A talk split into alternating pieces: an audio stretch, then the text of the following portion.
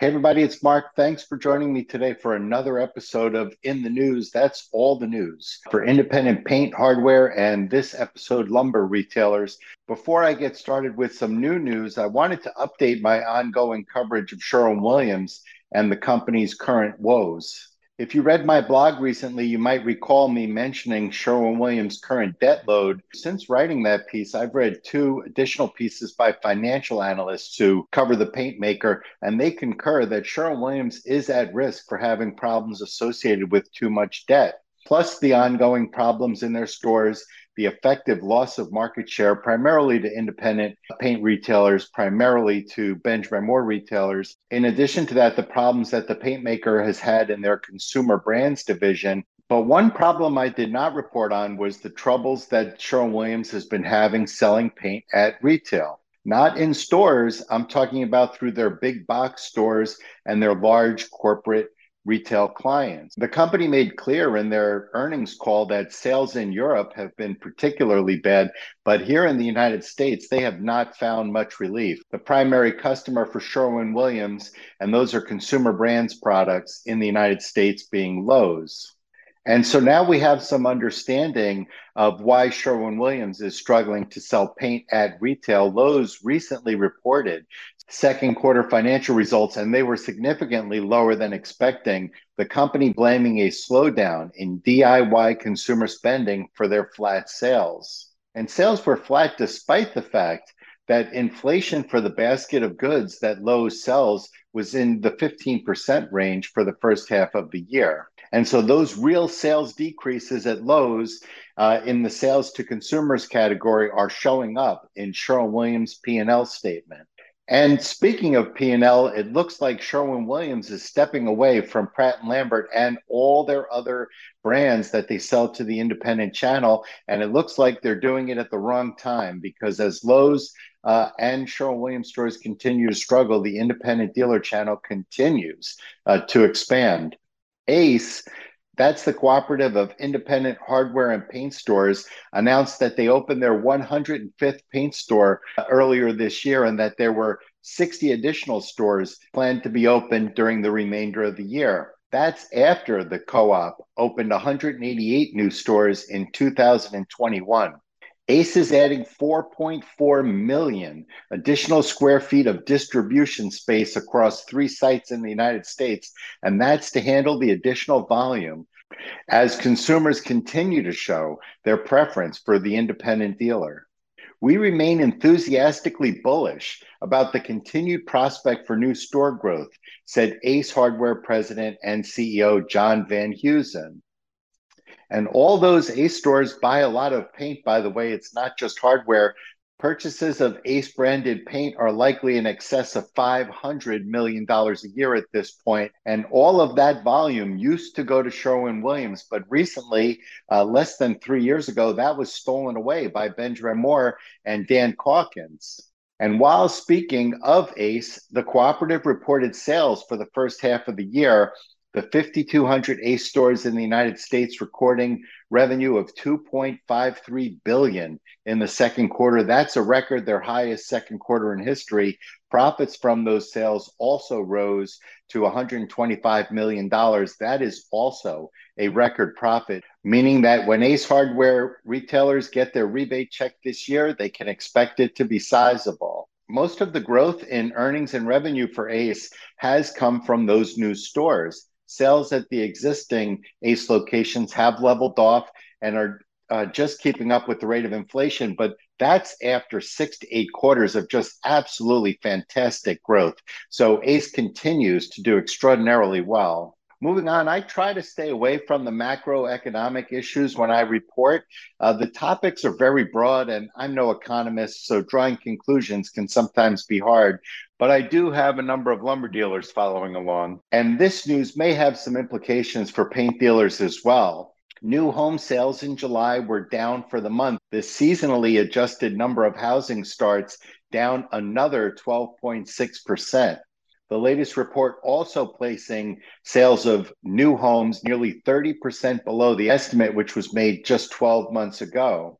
According to the National Association of Home Builders, the latest report shows new home sales at the lowest level since January of 2016. The disappointing sales pace mirrors an ongoing decline in builder sentiment as elevated mortgage rates and higher construction costs are pushing more consumers out of the market, particularly entry level buyers, said Jerry Konter, Jerry is the chairman of the National Association of Home Builders and a home builder himself from Savannah, Georgia.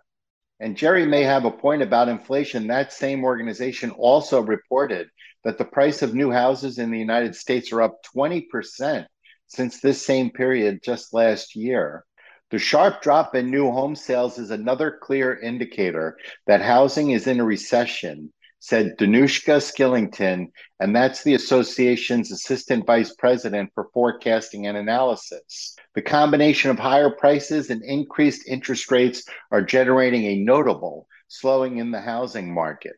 And while some regions of the country did show slight improvements in July as compared to June, in all regions of the country, new home sales are significantly lower since this same period last year in the Northeast, new home sales are down 37% year over year. In the Midwest, that number is 23%. In the Southeast, new home sales are down 29% as compared to last year. And in the West, an amazing 50% drop in new home sales as compared to July of 2021. But it's not just new homes that are struggling to find buyers. The National Association of Realtors recently reporting that existing home sales fell 5.9% in July. That number, when seasonally adjusted and compared to year over year, places existing home sales down 20% for the same period in 2021. Now, new home sales are less of a point of interest for paint dealers. Most of that business they let go to Sherwin Williams or PPG but still relevant though, as some dealers do sell into the new homes market uh, through builders and their subcontractors. But the lower sales in existing homes is very concerning. Homes that get painted and prepared for the market, that's work that's done generally by residential repaint. And so it's likely to go at some point, or some percentage of it is likely to come into the independent channel. And of course, each time a house sells, you're likely creating a new consumer for paints, at least in the short term. And so I do expect that this will have an impact on volume in your stores. So it's definitely something to keep an eye on. And if you're looking for somebody to blame uh, for the problems that they're seeing in the housing market, in inflation and interest rates are the two things experts point to most frequently for the downturn in housing. In news about the environment, a lawsuit was filed recently against both Benjamin Moore and Sherwin Williams. The lawsuits, two of seven, filed by the New Jersey Acting Attorney General Matthew Platkin and the state's Department of Environmental Protection Commissioner Sean LaTourette. The state's complaint centers on a contaminated industrial property on Avenue P in Newark, New Jersey. That's near a Sherwin Williams and Benjamin Moore manufacturing sites. The lawsuit cited pollution in the soil and the groundwater, which was found to contain hazardous substances such as benzene, toluene, xylenes, arsenic, lead, mercury, and several chemicals that I know better than to try to pronounce here.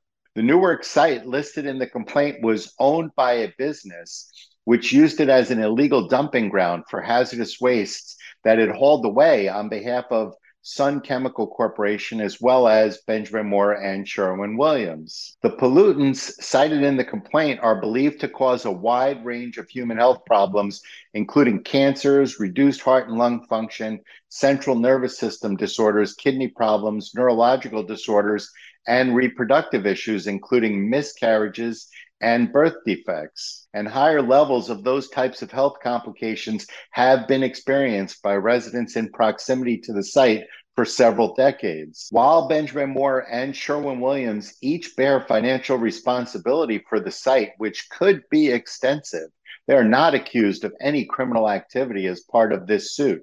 Both companies are accused of using the same hazardous chemical transporter who illegally dumped the material at the site after collecting it from Benjamin Moore and Sherwin Williams. Documents dating back to 1977 show that Sherwin-Williams used D&J Trucking to dispose of more than 250 drums of waste pigment, alkyd resins, off specification paint, and waste varnish. That same year, the New Jersey Department of Environmental Protection met with representatives from Benjamin Moore, who confirmed that it disposed of 150 55 gallon drums of waste pigment and alkyd resin, also using D&J trucking. Studies of the site in question have determined that those drums were illegally dumped at the site in Newark, New Jersey. And I want to be clear again because it's so important, particularly on an issue like this. This is a civil litigation uh, that involves responsibility for the site. Neither company is accused of knowingly dumping waste at that site. Whether they believe they were disposing of their waste legally or not, the two paint makers are still going to be held responsible for the site's cleanup. And of course, after the state of New Jersey determines legal responsibility for cleanup, others affected by the waste site will then be able to begin civil litigation. Significant civil liability is expected for both companies. Moving on to specific paint news, the largest paint maker, Sherwin Williams, recently introduced three new lines to their HGTV home products, trying to regain some traction as the company's sales of architectural coatings at retail continue to struggle. All three products introduced that's Everlast exterior paint and primer, Infinity interior paint and primer, as well as an interior and exterior door and trim paint are all designed to compete in the super premium category with such products as Aura from Benjamin Moore. But also in the company's sights is the success Benjamin Moore has had with Scuff-X. The company calls its new interior Infinity products the gold standard of interior paints for their abilities to resist scuff marks and stains. The can's label claiming one coat coverage in large font right on the front. Each of the coatings comes in a full range of finishes and can sizes and are available online at an HGTV paint store, which Sherwin Williams has created for this endeavor. The site and all the sales uh, that are handled online, all direct to Lowe's, the big box retailer, currently selling these super premium products for $65 a gallon. And finally, the North American Hardware and Paint Association has announced a two day conference for retailers, wholesalers, industry service providers, and other channel partners. The two day Independence Conference will be held August 2nd and 3rd of 2023, and that'll be happening in Dallas, Texas. The event will highlight the latest in retail technology and focus on the solutions that independent home improvement retailers are using to improve their efficiency, their customer service, and their competitive advantage in the channel. Technology has been a critical area of growth for the independent channel over the last several years, and it remains a key opportunity, says the NHPA Chief Operating Officer Dan Tratensek Dan, a former guest on my show. We are excited to offer an event that focuses on real world technology solutions and will bring retailers and industry groups together to learn from each other how to navigate in this space. The conference theme is putting technology to work for you and will feature breakout educational sessions, industry leading speakers, and retail panel discussions. The event will also play host to two popular NHPA programs, and that's the Young Retailer of the Year Award and the organization's yearly Top Gun Awards. In addition to the education, conference sessions, and networking opportunities, NHPA will also be inviting technology and service vendors to exhibit and meet with the attendees. The 2023 NHPA Independence Conference will serve as a gathering place for the entire industry, said organization president and chief executive officer Bob Cutter. We've shared the highlights of this event with key leaders in the industry and have gotten overwhelming support for the concept. We've invited these leaders to join us next year in Dallas, and we encourage retailers, distributors, and other channel members of all stripes to take advantage of this gathering to enhance the benefits it will bring to the entire channel. This is an outstanding idea, in my opinion. And while my efforts to get into this space with the Revolution e commerce package that I was building ended up unsuccessful, the loss of time and money on the project has not dampened my enthusiasm or excitement for how technology can transform independent paint retailers. Websites and e commerce sites are just the beginning as it relates to technology, as integrations between dealers, e commerce sites, their point of sale systems, the coatings and sundries manufacturers and distributors they deal with, as well as shipping companies and other service providers create opportunities for remarkable efficiencies, making it possible to manage a paint store with far fewer people.